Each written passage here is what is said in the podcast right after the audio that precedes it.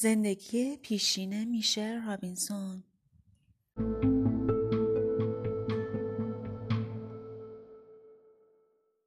میشل رابینسون در سال 1964 در شیکاگو در خانواده‌ای گرم و صمیمی به دنیا آمد. پدرش در یک تصفیه خانه آب کار می کرد مادرش زنی باهوش بود که فعالیت‌های اجتماعی مختلفی از جمله جمعآوری کمک‌های مالی برای انجمنها انجام می‌داد و در انجمنهای مختلفی نظیر انجمن اولیا و مربیان عضو بود. او همچنین برادری به نام کریگ داشت که دو سال از او بزرگتر بود. میشل و خانوادهش در محله ساوت شور در ساوت ساید شیکاگو زندگی می کردن. محل زندگی آنها تنها نه مایل تا مرکز کنوانسیون ملی دموکرات ها فاصله داشت. در سال 1968 این مرکز به خاطر درگیری شدید بین پلیس و معترضان به جنگ ویتنام به خاک و خون کشیده شد. میشل در آن زمان تنها چهار ساله بود. به همین خاطر توجهی به اوضاع آشفته سیاسی نداشت و سرگرم بازی با عروسکهایش بود. برای او خانوادهش تمام دنیایش بودند. از بودن در کنار آنها خوشحال بود و از درگیری های سیاسی سردر نمی آورد.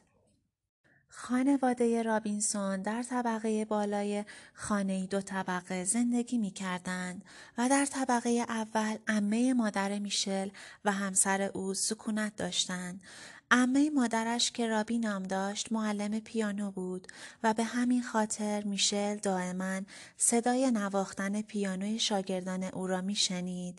حضور در چنین محیطی سبب شد که میشل از همان کودکی به موسیقی علاقمند شود و از همان چهار سالگی یادگیری پیانو را نزد رابی آغاز کند. رابی معلمی سختگیر و ترسناک بود اما میشل نیز کودکی سرسخت و قوی بود و به همین خاطر معمولا در کلاس های درس میان رابی و میشل بحث و بگو مگو در می گرفت. با این وجود رابی الگو و راهنمایی عالی برای میشل بود و میشل بابت داشتن چنین معلم و پشتیبانی سپاسگزار بود. رابی حتی در یک موقعیت دشوار به کمک میشل آمد و او را از شرمندگی میان صدها تماشاگر نجات داد. ماجرا از این قرار است. قرار بود که میشل اولین رسیتال بزرگ پیانه خود را در سالن کنسرت دانشگاه روزیولت برگزار کند. در روز اجرا میشل به روی صحنه رفت و پشت پیانو نشست. او آهنگش را بسیار تمرین کرده و برای نواختن آن آماده بود.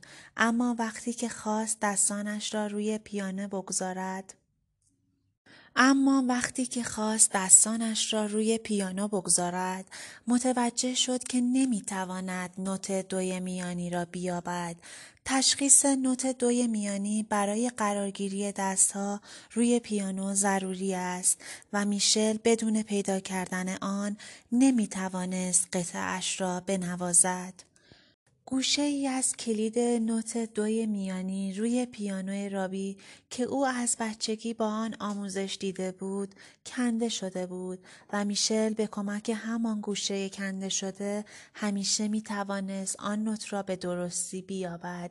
به همین خاطر زمانی که پشت پیانوی جدید نشست متوجه شد که قادر به یافتن نوت دوی میانی نیست.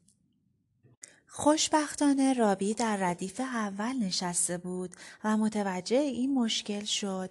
او با خونسردی به بالای صحنه رفت. مانند یک فرشته نگهبان از بالا سر میشل خم شد و کلید دوی میانی را به او نشان داد. بدین ترتیب میشل توانست رسیتالش را آغاز کند. در ادامه این چکیده کتاب به اوضاع محل زندگی و تحصیل میشل می‌پردازیم.